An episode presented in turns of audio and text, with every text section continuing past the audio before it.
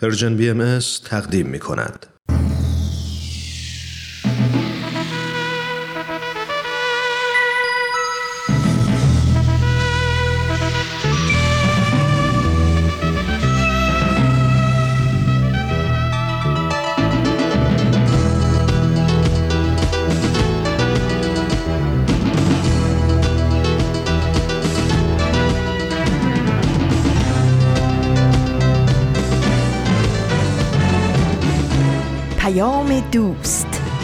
برنامه ای برای تفاهم و پیوند دلها.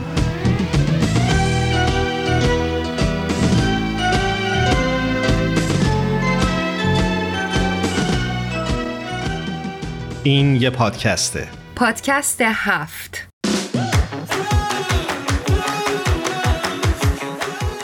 امروز جمعه 28 آبان 1400 خورشیدی برابر با 19 نوامبر 2021 میلادی. این 81 مین قسمت از پادکست هفته.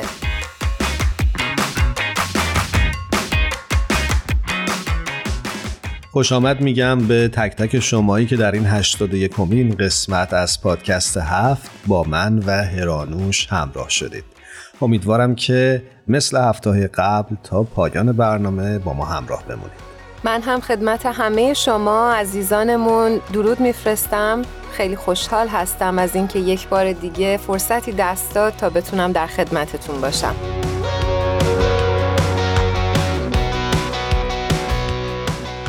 دوستان امروز می‌خوایم ازتون بپرسیم که آیا شما برونگرا هستید یا درونگرا؟ شما وقتی در جمع هستید از جمع انرژی می‌گیرید یا خسته میشید؟ تنهاییتون رو به در جمع بودن ترجیح می‌دید؟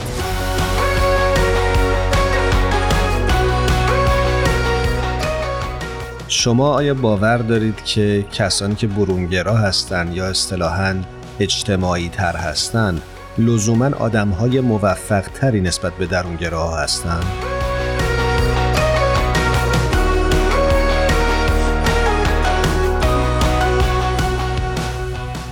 برونگرایی و درونگرایی یک صفت شخصیتی و یک بود اصلی شخصیت انسان هستش که اولین بار توسط یونگ در سال 1920 عمومیت و محبوبیت پیدا کرد. برونگرایی شاید در تمایل به بیرون رفتن، معاشرت با دیگران و رفتارهای پر انرژی نمایان میشه در حالی که درونگرایی بیشتر در رفتارهای انفرادی و خیشتنداری آشکار میشه. می‌خوای هرانوش اینجا اصلا تعریف بکنیم که برونگرا و درونگرا چی هستن؟ آره ایمان به خاطر اینکه فکر کنم این مطلبی که بهش اشاره کردی چیزای ظاهریشه. شاید ما اینجوری به نظرمون میاد ولی دقیق تر بیایم یه مقدار علمی تر بررسی بکنیم. آره می‌خوای تو برونگرایی رو تعریف بکنی برامون؟ اینطور که متوجه شدم افراد برونگرا اصلا به طور کلی به صورت افراد اجتماعی معرفی میشن که به دنیای بیرون بیشتر علاقه نشون میدن که این هم می‌تونه نقطه قدرتشون باشه و هم نقطه ضعف اونها باشه.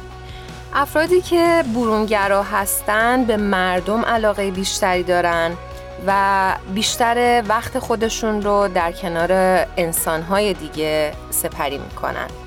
برونگراها به راحتی می‌تونن خودشون رو با محیط بیرون وفق بدن و همینطور سازگاریشون با محیط اطرافشون در هر جمع یا جایی که قرار می‌گیرن منعتفتر و راحتتر هستش. به طور کلی افراد برونگرا آدمایی هستن که بیشتر به دنیای بیرون کشیده میشن و بعضی وقتها هم از خودشون و شرایط بدنیشون قافل میشن. حواستشون باشه برونگراها.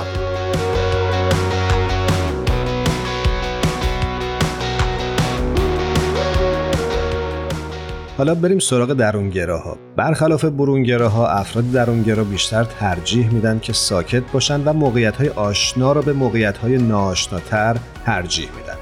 شاید خیلی وقتا خجالتی باشن و کنارگیری رو پیشه کنن. این دسته افراد به گفتگوی درونی با خودشون بیشتر اهمیت میدن و زمان زیادی رو به تفکر درونی اختصاص میدن. یه نکته رو هم خوبه هرانوش اشاره بکنیم که بعضی وقتا به اشتباه افراد برونگرا و درونگرا رو آدمها خودشیفته تلقی می‌کنن و یا برچسب افسرده بودن به اونها می‌زنن. در حالی که انسانهای درونگرا یا برونگرا فقط یک نوع پردازش متفاوت دارن نسبت به پدیده های جهان و اینطور نباید باشه که با برچسب خاصی انسانها رو طبقه بندی و دسته بندی بکنیم. به نظرم به درونگراها بیشتر توی جامعه ما لیبل می‌زنن. من خیلی زیاد می‌بینم که همین چیزی که اشاره کردی عنوان افسرده یا خجالتیه نمی‌تونه خودشو بیرون بریزه خیلی بهش زیاد اشاره میشه و برای افرادی که درونگرا هستن به نظرم خیلی خیلی سخت میشه. دقیقا. خب اگه موافقی بریم با هم یک ترانه از شهریار قنبری به اسم دل ریخته رو بشنویم بعد این بحث رو پی می‌گیریم. بله حتما بریم بشنویم.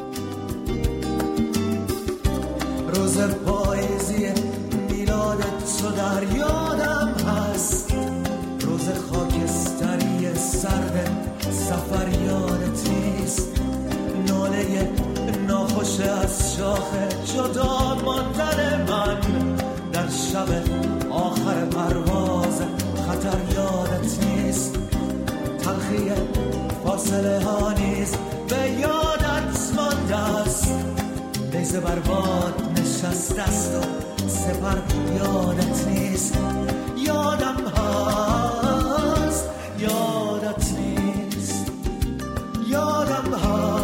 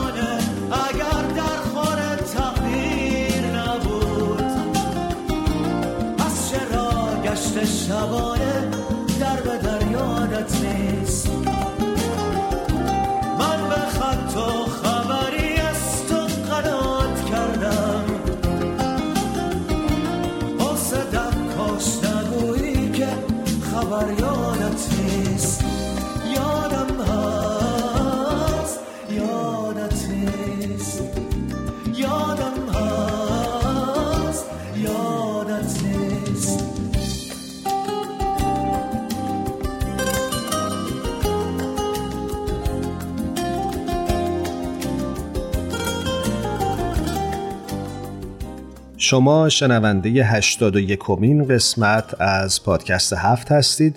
ما توی این برنامه در خصوص افراد برونگرا و درونگرا و تفاوتهاشون با هم صحبت می‌کنیم. ایمان می‌دونستی که درونگرایی و برونگرایی علت داره؟ والا شنیدم اما هیچ اطلاع دقیقی ازش ندارم. اگه می‌تونی برامون توضیح بده. اینطور که دانشمندان متوجه شدن اینجوریه که مغز این دو تیپ شخصیتی با همدیگه متفاوته. محققا متوجه شدن که جریان خون در قشر پیشونی افراد برونگرا بیشتر از افراد درونگرا هستش و این قسمت از مغز به ما کمک می‌کنه که چیزی رو به خاطر بسپریم. مشکلاتمون رو حل بکنیم و برنامه ریزی بکنیم.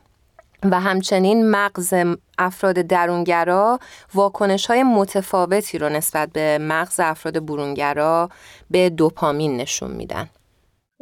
ممنونم از توضیحت و خوبه یه نکته رو هم یادآوری بکنیم و اون اینکه به گفته کارل یون که تو ابتدای برنامه بهش اشاره کردی روانشناس بسیار شهیر معاصر هیچ انسانی در جهان نیست که کاملا درونگرا باشه یا کاملا برونگرا باشه. بلکه این یک طیفه و آدم ها می‌تونن در جاهای مختلفی از این طیف قرار بگیرن ولی تمایلشون به یک سمت بیشتر از دیگریه. برای همین هم هست که کسی رو درونگرا و یا برونگرا خطاب می‌کنن.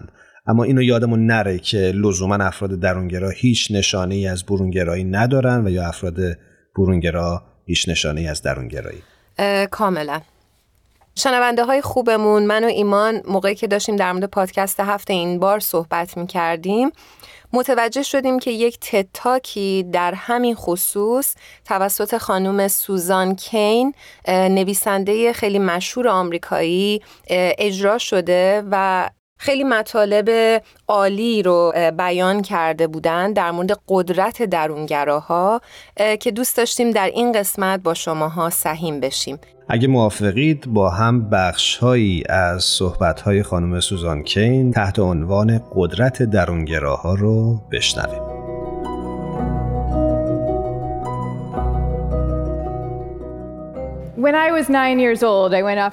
وقتی که من نه ساله بودم برای اولین بار اردوی تابستونه رفتم.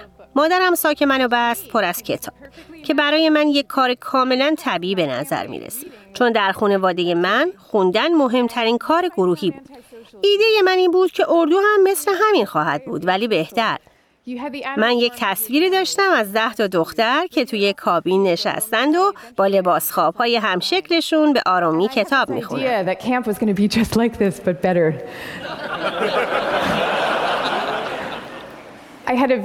اردو بیشتر شبیه پارتی شرابخوری بدون هیچ الکلی بود. و همون روز اول مشاورمون همه ما رو جمع کرد و به همون شعاری رو یاد داد که گفت ما هر روز در تمام طول تابستون تکرار خواهیم کرد تا جو اردو رو درک کنیم. و شبیه این بود. R-O-W-D-I-E, that's the way we spell rowdy, rowdy, rowdy. Let's get rowdy. yeah. و من با اون زندگیم نمی‌تونستم بفهمم که چرا ما قراری که اینقدر پر سر صدا باشیم یا چرا باید این کلمه رو اشتباهی جی کنیم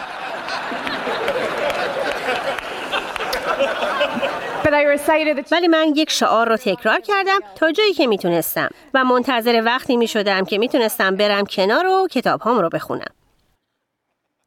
ولی اولین باری که من کتاب هم رو از ساکم در آوردم پرطرفدارترین دختر خوابگاه سمت من اومد و از من پرسید چرا انقدر آرومی؟ آروم و بی سر صدا. و بعد دومین باری که من اون کتابم را امتحان کردم مشاور با یک حالت نگران در چهرهش اومد طرف منو و گفت همه ما باید سخت تلاش کنیم که اجتماعی باشیم. و خب من کتاب هم رو کنار گذاشتم توی ساکشون و گذاشتمشون زیر تخت خوابم و تمام تابستون رو همونجا بودن. یه جورایی برای این کار احساس گناه می کردم. احساس می کردم که کتاب ها یه جوری به من احتیاج دارن. ولی من رهاشون کردم و اون ساک رو تا آخر تابستون که دوباره کنار خانوادم برگشتم باز نکردم. خب من این داستان رو راجع به اردوی تابستونی گفتم. می‌تونستم پنجاه تای دیگه شبیه همین رو بگم. همه اون مواقعی که به من گفتن که یه جورایی موجودیت آرام و درونگرای من لزوما مسیر درستی برای رفتن نبود. و من همیشه در اعماق وجودم احساس می کردم که این اشتباه بود و اینکه درونگراها همونطور که هستن خیلی عالی هستن. ولی برای سالها من این بینش رو انکار کردم و از همه جا یه وکیل در وال استریت شدم به جای اینکه نویسنده بشم اونی که همیشه آرزوشو داشتم. بخشش به این خاطره که من نیاز داشتم به خودم ثابت کنم که می‌تونم شجاع و مدعی باشم. من این انتخاب های نفی خودی رو انقدر واکنشی انجام می‌دادم که حتی نمیفهمیدم که در حال گرفتن همچین انتخاب هایی هستم. و این مسلما به ضرر خود ماست. چون وقتی که مسئله خلاقیت و رهبری پیش میاد ما نیاز داریم که درونگراها اون کاری رو بکنن که توش قوی هستن. یک سوم تا نیمی از جامعه درونگرا هستن. این یعنی یک نفر از بین هر دو یا سه نفری که شما می‌شناسید. خب حتی اگه شما خودتون هم برونگرا باشید من دارم درباره همکارانتون و اون کسی که همین الان کنار شما نشسته صحبت می‌کنم. همه اونها هدف این تبعیض هستن که در جامعه ما خیلی ریشه دار و واقعیه. همه ما از سنهای خیلی ابتدایی اون رو درونیش می‌کنیم. اکنون برای اینکه این تبعیض رو به خوبی ببینید شما باید بفهمید که درونگرایی چیه. این با خجالتی بودن فرق می‌کنه. خجالتی بودن درباره ترس از قضاوت جامعه است. درونگرایی بیشتر درباره اینه که چطور شما به محرک ها پاسخ می‌دید. برونگراها واقعا به دنبال مقدار زیادی از محرک ها هستند. در حالی که درونگراها وقتی بیشترین احساس زندگی و آماده ترین حالت و بیشترین قابلیت رو دارن که در جایی آرومتر و محیط کم سر و صداتری هستن. نه همیشه. این چیزها مطلق نیست. ولی بیشتر اوقات. ولی الان جاییه که تبعیض وارد میشه. مهمترین مؤسسات ما مدارس و محلهای کار ما بیشتر برای برونگراها طراحی شدن. و الان ما این سیستم عقیدتی رو داریم که من بهش تفکر گروهی جدید میگم. اینطوریه که همه خلاقیت و همه بازدهی از یک جای خیلی گروهی میاد. خب اگه شما یک کلاس درس رو در حال حاضر تصور کنید زمانی که من مدرسه می‌رفتم ما به ردیف می نشستیم در ردیف های میز مثل این می نشستیم و ما بیشتر کارهامون رو خودمون انجام می‌دادیم. ولی در حال حاضر کلاس معمولی شما گروهی از میزها رو داره. چهار یا پنج یا شش یا هفت بچه همه روبروی هم. و همه بچه ها مشغول انجام کارهای گروهی بیشمار هستند حتی در موضوعاتی مثل ریاضیات یا نویسندگی خلاق که شما فکر می‌کنید به پرواز فکری تکی نیاز داره. الان از بچه ها انتظار میره که مثل اعضای یک کمیته کار کنند. اکثریت گزارش های معلم ها عقیده دارند که دانش آموز ایدال یک دانش آموز برونگرا در مقابل درونگراست. با اینکه درونگراها معمولا نمرات خوبی می‌گیرن و آگاهتر هستند مطابق تحقیقات. چیز شبیه همین درباره محیط کار هم درست. اکنون اکثریت ما در اتاقهای باز و بدون دیوار کار می‌کنیم. جایی که ما در برابر سر و صدا و نگاه های مداوم همکارانمون هستیم. و وقتی که صحبت از سرگروهی و رهبری میشه، درونگراها مدام برای موقعیت های رهبری رد میشن. حتی با اینکه درونگراها بیشتر مراقب هستند و خیلی کمتر احتمال داره که ریسک های بزرگ بکنن. که چیزی که احتمالا همه ما امروزه ترجیح میدیم و یک تحقیق جالب توسط آدام گراند در مرسی وارتن نشون داد که رهبران درونگرا اغلب خروجی بهتری از برونگراها دارن چون وقتی که اونها کارکنان پیشفعال رو رهبری می‌کنن خیلی بیشتر امکانش هست که اجازه بدن اون کارمند با ایدش جلو بره در واقع تعدادی از رهبران تاثیرگذارمون در تاریخ درونگرا بودن من چند تا مثال براتون می‌زنم. روزا پارک، گاندی. همه این آدم ها خودشون رو آرام و با لحن نرم و حتی خجالتی معرفی می‌کنن و همه اونها مرکز توجه رو انتخاب کردن. با اینکه هر استخوان بدنشون می‌گفت که این کار رو نکنن و معلوم شد که این یک نیروی خاص برای خودش داره. اونها اونجا بودن چون هیچ چاره دیگه ای نداشتن چون اونها به انجام کاری که معتقد بودن درسته جذب شده بودن.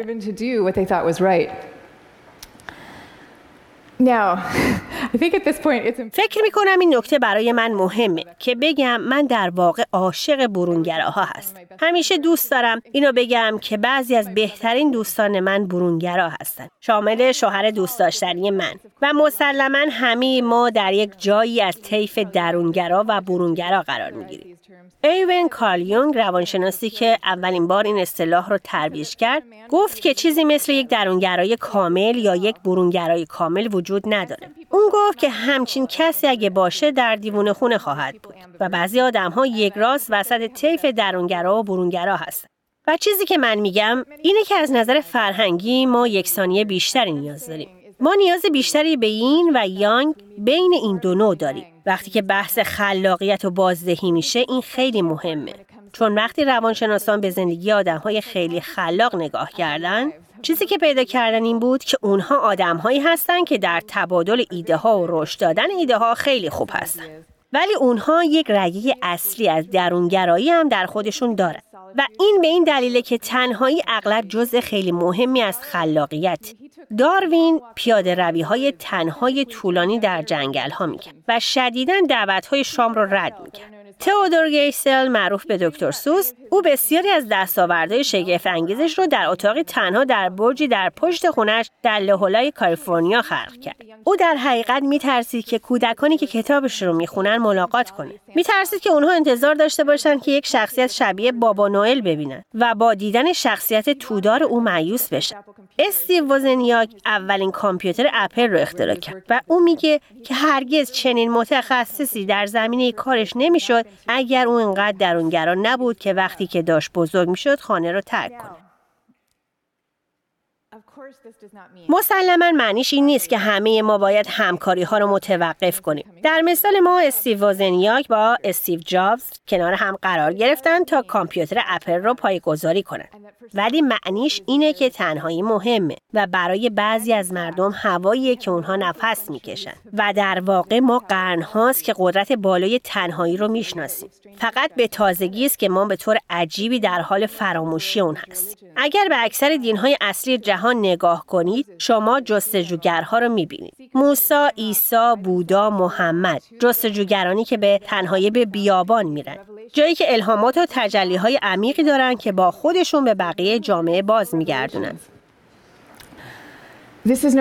هیچ جای تعجبی هم نیست که شما به چشمانداز روانشناسی موثر نگاه کنید. مشخص شده که ما نمی‌تونیم حتی بین گروهی از آدمها باشیم بدون اینکه به طور غریزی نظرهای اونها را تکرار و تقلید کنیم. شما شروع به تقلید از عقاید آدمهای اطراف خودتون می‌کنید بدون اینکه حتی بفهمید که دارید این کار رو می‌کنید. حتی با اینکه هیچ تناسبی بین اینکه بهترین سخنران باشید و اینکه بهترین ایده ها را داشته باشید وجود نداره. هیچی.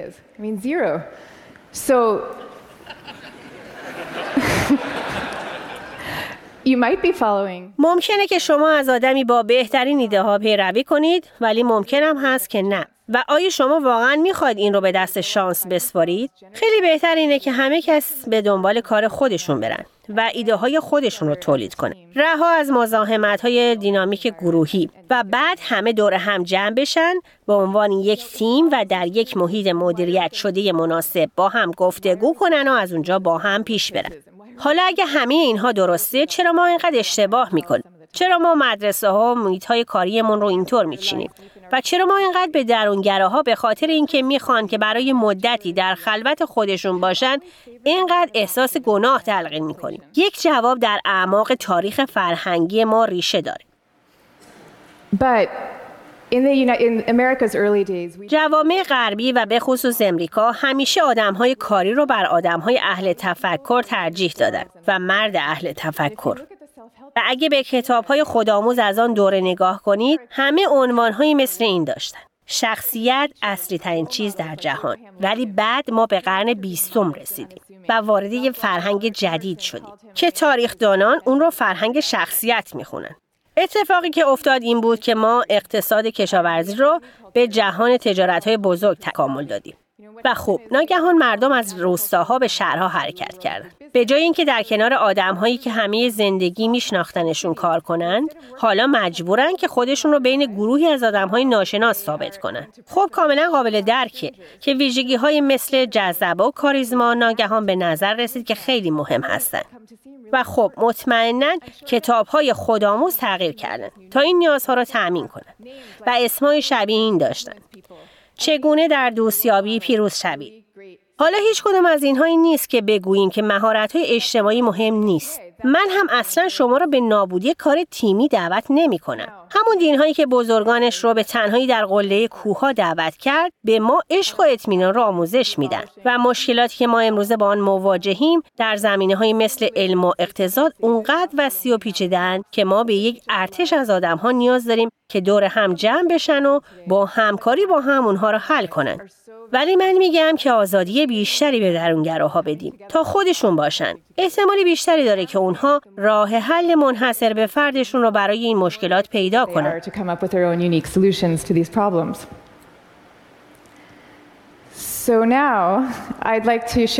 حالا من می‌خوام که محتویات ساکم رو به شما نشون بدم. Guess what? فکر کن چیه؟ کتاب. من یک ساک پر از کتاب دارم. اینجا چشم گربه از مارگت اتود، یه رمان از میلان کندرا و این هم راهنمایی برای سردرگم ها از مایمونیدس ولی اینها دقیقا کتاب های من نیستن من این کتاب ها را با خودم آوردم چون که اونها توسط نویسنده های مورد علاقه پدر بزرگ من نوشته شده. پدر بزرگ من خواهان بود و همسرش مرده بود. او در یک آپارتمان کوچیک در بروکلین تنها زندگی می‌کرد که وقتی که من بزرگ می شدم بهترین جا در دنیا برای من بود. از یک طرف به این خاطر که پر از یک حضور خیلی با وقار آرام بود و از طرف دیگه به این خاطر که پر از کتاب بود. منظورم اینه که واقعا هر میز و صندلی در این آپارتمان کاربری اولیش رو از دست داده بود و به عنوان سطحی برای نگه داشتن پشتی از کتاب ها استفاده می شد. مثل بقیه افراد خانواده من محبوب ترین چیز در همه دنیا برای پدر بزرگ من خواندن ولی اون حاضران را هم دوست داشت. می‌تونستین این عشق رو در موعظه های هر هفتهش طی 62 سالی که خواهان بود حس کنید. او میوه خواندن هر هفتهش رو بر می داشت و این پرده های پیچیده منقوش از تفکر دیرینه و انسانی رو می بافت.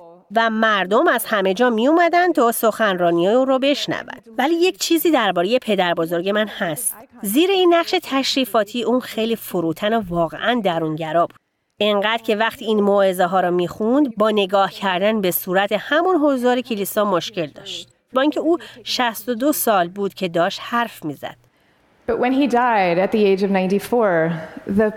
ولی وقتی در سن 94 سالگی مرد، پلیس مجبور شد که خیابانهای اطراف خونش رو ببنده تا جمعیتی رو که برای سوگواری او اومده بودن جا بده. این روزها من تلاش می‌کنم که با روش خودم از مثال پدر بزرگم بیاموزم. بنابراین من جدیدا کتابی درباره درونگرایی منتشر کردم و حدود هفت سال طول کشید که بنویسمش. و برای من اون هفت سال یک سعادت بزرگ بود. چون من میخوندم و مینوشتم. فکر می‌کردم و تحقیق می‌کردم.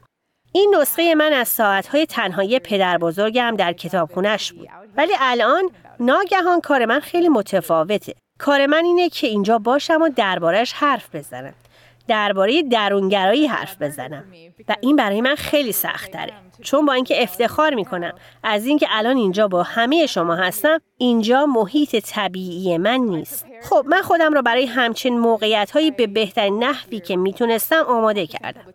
من در سال گذشته هر فرصتی که پیدا کردم سخنرانی عمومی را تمرین کردم. و اسمش رو سال خطرناک حرف زدن گذاشتم. این واقعا خیلی کمک کرد. و خب من می‌خوام در پایان شما را دعوت به سه کار کنم اول دیوانگی کار گروهی مستمر رو پایان دهید واقعا وست کنید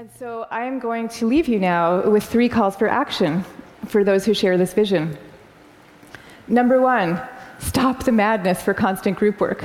Just stop it. Thank you. و می‌خوام درباره این چیزی که میگم شفاف باشم. چون که من عمیقا معتقدم که محیط های کاری ما باید تشویق کننده باشند. راحت. مثل گفتگوی دور هم با یک قهوه. می‌دونید اون مدلی که آدم ها دور هم جمع میشن و به طور غیر مترقبه ایده هاشون رو تبادل می‌کنن. ما مطمئنا باید به بچه ها آموزش بدیم که با هم کار کنند ولی ما باید به اونها آموزش بدیم که چطوری به طور مستقل هم کار کنند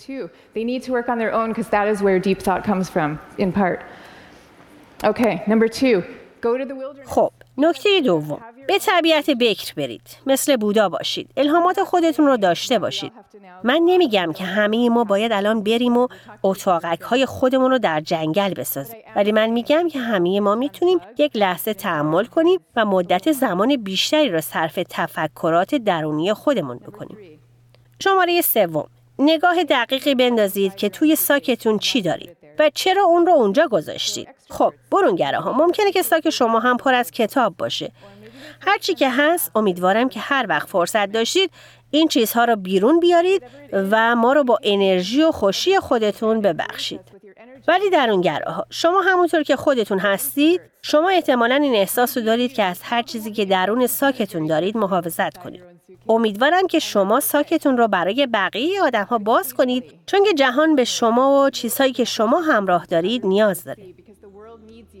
خب من برای شما بهترین سفرهای ممکن و شجاعت سخن گفتن آروم را آرزو دارم. To speak. Thank you very much.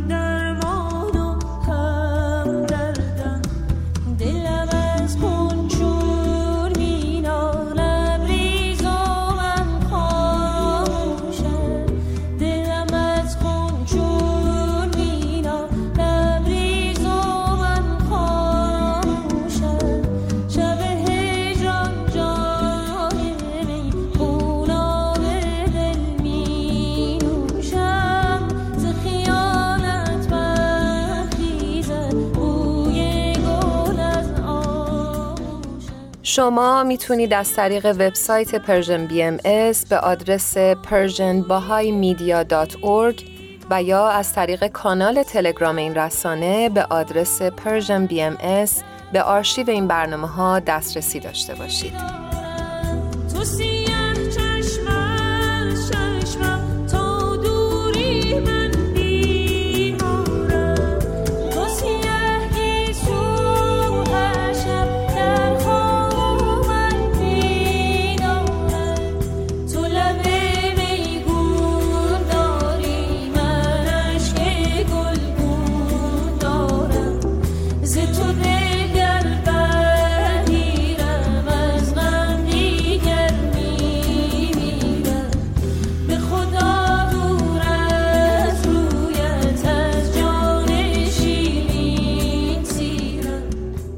همچنان با ما در 81 کمین قسمت از پادکست هفت همراه هستید. دوست داریم توی این بخش از صحبتمون راجع به انواع مختلف انواع درونگرا هم صحبت بکنیم. شما چند دقیقه پیش بخشی از صحبتهای خانم سوزان کین نویسنده امریکایی رو در خصوص قدرت درونگراها شنیدید. هرانوش می‌خوای یه چند موردش رو بگی و من هم بگی دوتاش اشاره خواهم کرد. حتما. یکی از انواع درونگرایی درونگرایان اجتماعی هستند. در واقع این نوع از درونگرایی همون درونگرایی کلاسیک هستش که این افراد به بودن در جمعهای کوچیک و تنها بودن علاقه دارن. پس یعنی به دوتاش علاقه دارن. درونگراهای متفکر نوعی از درونگراها هستند که دائما در حال رویا پردازی یا خیال بافی اونها اغلب در حال فکر کردن هستند و قوه تخیل بسیار قویی هم دارن. و نوع بعدی درونگرایان مسترب هستند. اونها دائما دوست دارن تنها باشن نه تنها به خاطر اینکه تنهایی رو دوست دارن بلکه زمانی که در موقعیت های اجتماعی قرار می‌گیرن احساس استراب و خجالتی بودن رو دارن. و نوع دیگه که امروز بهش اشاره خواهیم کرد درونگرایان مهار شده هستند که اینو از افراد درونگرا قبل از انجام هر کاری فکر می‌کنن اونها با وسواس خاصی در مورد چیزهای مختلف فکر می‌کنن و شاید بسیار طول بکشه تا وارد مرحله اقدام بشن البته این صحبت های ما به این معنی نیست که اینها تنها نمونه ها و یا تنها طبقه بندی موجود در خصوص افراد درونگرا هستند. ما نمونه هایی رو براتون عنوان کردیم که شاید بتونه کمک بکنه تا این افراد و یا خودمون رو بهتر بشناسیم. هرانش فکر می‌کنم که چون وقتمون محدوده و اشاره می‌کنند که بهمن و فرانک روی خط هستند بذار بیشتر از این راجع به این موضوع صحبت نکنیم الان و بریم سراغ بهمن و فرانک که منتظرمونن. بله بریم سراغ مهمونیمون. دوستان و شنونده های خوب و عزیزمون بهمن یزدانی و فرانک شوبریان عزیز رو روی خط داریم. بسیار خوشحالیم از این که این جمع دوباره تشکیل میشه و ما می‌تونیم صدای هر دو رو بشنویم. خیلی به برنامه خودتون خوش اومدین. درود بر شما. مرسی هرانوشتن از خوش آمدگویی. گرمت. منم خیلی خوشحالم که مجددا دور هم هست قربون تو هرانوش گرامی درود بر تو. خیلی خیلی خوشحالم که می‌تونیم چند دقیقه با هم دیگه صحبت کنیم. بهمن جان فرنک جان خوشحالم که صداتون رو میشنوم. قربونت مرسی ایمان جان. ارادتمندم ایمان جان. منم خوشحالم که صدای تو و همگی رو میشنوم. خب بچه ما توی برنامه امروز در خصوص موضوع برونگرایی و درونگرایی حرف می‌زدیم. و دوست داشتیم یه موضوع حالا شاید ثانویه و جانبی رو هم که می‌تونه در ارتباط باشه با این موضوع راجبش صحبت بکنیم تو این بخش با شما. خیلی وقتا آدمایی که درونگرا هستن چون کمتر توی جمع صحبت می‌کنن شاید وقتی میرن توی جمعی هستن با دوستانشون هستن این تعبیر به اشتباه بشه که اونها آدمهای فروتنی هستند یا آدمهای خیلی سربزیری هستند. آیا به نظر شما هم چیزی اصلا درسته؟ نکته جالبی اشاره کردیم اینجا این مس... مسئله خضوع و فروتنی که البته اگر نگم درونگرایی ولی معمولا افرادی که به صفت خضوع و فروتنی مزین هستند خیلی فکر کنم حرف نمی‌زنن ولی نه به معنی درونگرا بودن و ساکت بودن و مثلا نگفتن احساسشون. ولی یاد این ضرب المثل کمگوی و گزیده گوی چون دور افتادم. یا مثلا که ما دو تا گوش داریم و یه دهان که دو, تا دو برابر یاد بگیریم یه برابر مثلا حرف بزنیم. این این ضرب المثل یهو یادم اومد. همین الان که اینا رو داشتی می‌گفتی. و اتفاقا می‌تونه می‌تونه یکی از علائم خضوع انسان باشه که بیشتر بشنوه تا اینکه حرف بزنه. درسته. شنونده بودن در واقع می‌تونه از خضوع انسان سرچشمه بگیره. فرنک امروز دوست داشتم که شما و بهمن عزیز از نگاه آین باهایی به موضوع خضوع و فروتنی نگاه بکنیم و بیشتر با همدیگه صحبت بکنیم. به خاطر اینکه این موضوع خیلی خیلی کلی هستش و ما خیلی می‌تونیم در موردش صحبت بکنیم. ولی امروز و یه مقدار اختصاصی تر صحبت کنیم. آره حتما. بله در آین باهایی که خیلی این فضیلت مثل بسیاری از فضایل مورد توجه هست و الانم صحبت شد که برای اینکه ما بتونیم یک شنونده خوب باشیم یا کسی باشیم که در مسیر یادگیری از تو می‌خواد چیزی یاد بگیره مسلما باید خضوع و فروتنی داشته باشیم. یعنی این شامل حال همه روزهای عمرمون میشه. مال مثلا زمان مدرسه رفتنمون نیست. ما همه عمر باید در کمال خضوع باشیم و خب این رو باید تمرین کنیم هر روز. من یه بیان یه مضمون یه بیان از حضرت بهاءالله رو الان می‌خوام بگم که عین بیان رو دقیق یادم نمیاد که براتون بخونم ولی مضمونش رو خوب یادم میگه. حضرت بهاءالله فرمودن که پیروانشون انقدر باید مظهر خضوع و فروتنی باشن انقدر خاضع و خاشع باشن که حتی از خاک زیر پاشون خاضع تر باشن. چرا این خاک و مثال زدن جالبه؟ فرمودن که این مثال زدن. این زمین رو ببینید که تمام زندگی ما و محصولات و گیاهان و همه چیز ما از اون می‌گیریم و انقدر متحمل زحمات میشه و شخم زده میشه در درونش و دانه کاشته میشه و بیل می‌زنن و همه این سختی ها رو که می‌کشه و این هم, هم که به ما فیض و زندگی میده باز زیر پای ماست. یعنی در نهایت خضوع و فروتنی و افتادگیه. میفرمان که انقدر باید فروتنی بندگانشون فروتنی پیروان حضرت به حالا انقدر زیاد باشه که جذبه اون فروتنیشون حتی خاک رو هم جذب کنه یعنی به وجد بیاره اون فروتنی. حتی خاک رو. خاک که مظهر عبودیت و زیر پای ماست. از این خضوع ما اون خودش جذب بشه. این مثال برای من خیلی جالب و جدید بود. من این مثال جای دیگه نشنیده بودم. خیلی خوشم اومد ازش. ممنونم فرنک جون از توضیح که دادید. بریم سراغ بهمن. ببینیم که بهمن امروز در مورد خضوع و خشوع برامون چی داره که بگه. بهمن جان میکروفون در اختیار تو. یک دنیا سپاس. ایمان جان ضمن اینکه واقعا حس کردم از شنیدن صحبت های فرانک جان یه نکته ای که به ذهن من می‌رسه رو دوست دارم با شما و با شنونده هامون قسمت بکنم. اون هم این هست که یه روزی یه جایی من متوجه یکی از سختی های این زندگی شدم و اون این بود و این هست که فضائلی که ما می‌شناسیم در تقابل با در واقع خصوصیات منفی که وجود دارن و ما باید ازشون پرهیز بکنیم درسته که در ماهیت بسیار با هم متفاوت هستند ولی مرز بینشون خیلی خیلی باریکه. یعنی ما می‌دونیم که خودپسندی و خودپرستی یک صفت منفیه و خوددوستی یک صفت مثبت. ولی اگر مهارت لازم رو نداشته باشیم هر کدوم از اینا به راحتی ممکنه تبدیل به اون یکی بشن.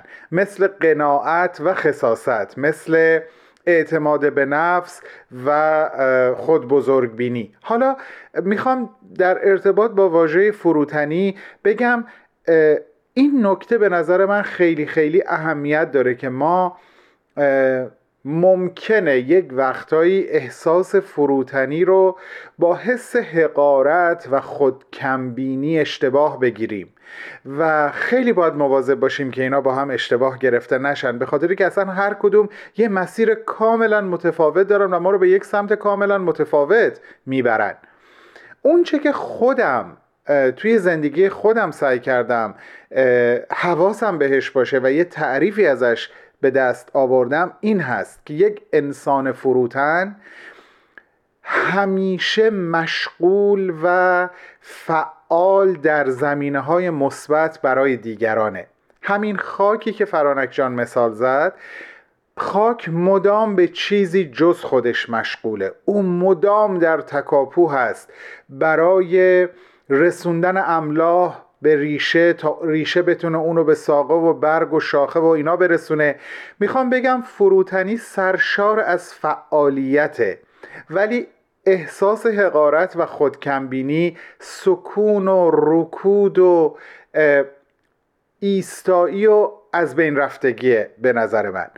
خیلی مهمه که ما مواظب باشیم این دوتا رو با هم اشتباه نگیریم و همیشه انسان فروتن و فعالی باقی بمونیم و یادمون باشه که شاخصه فروتن بودن فعالیت زیاد مخصوصا به کسی جز خود مشغول بودنه.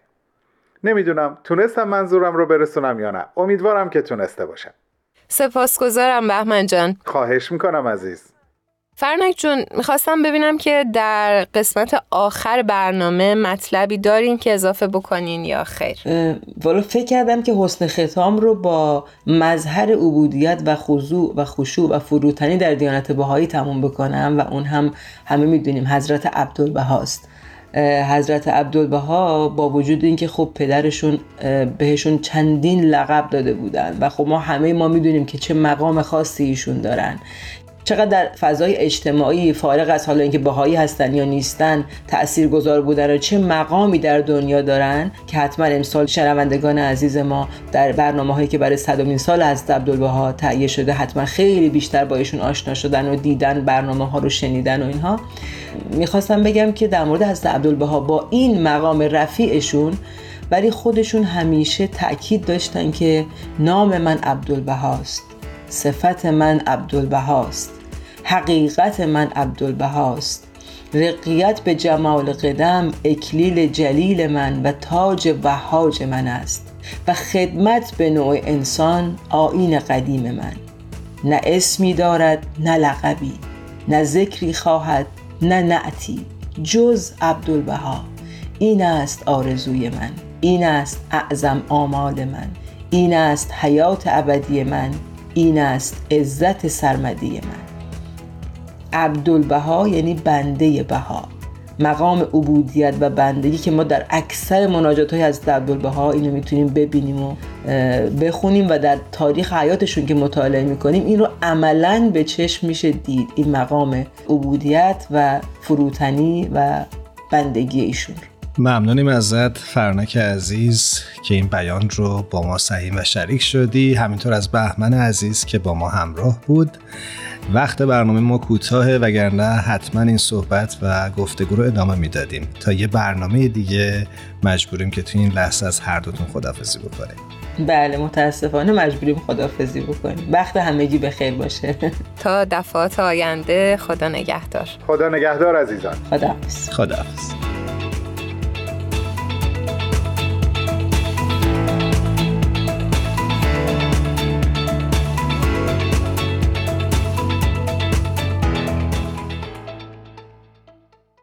احمد رضا احمدی در جایی میگه کسی باور نمی کند لبخندش می توانست پلی باشد که جمعه را به همه روزهای هفته پیوند بزند. با تشکر از همه تهیه کننده های خوب برنامهمون الهام، تارا و میساق عزیز که ما رو در تهیه برنامه پادکست همراهی می‌کنن همیشه و ممنونیم از شما شنونده های خوبمون که تا این قسمت از برنامه با ما همراه بودید. امیدواریم هر کجا که هستید روز و روزگار بر شما خوش باشه. خدا نگهدار. خدا حافظتون.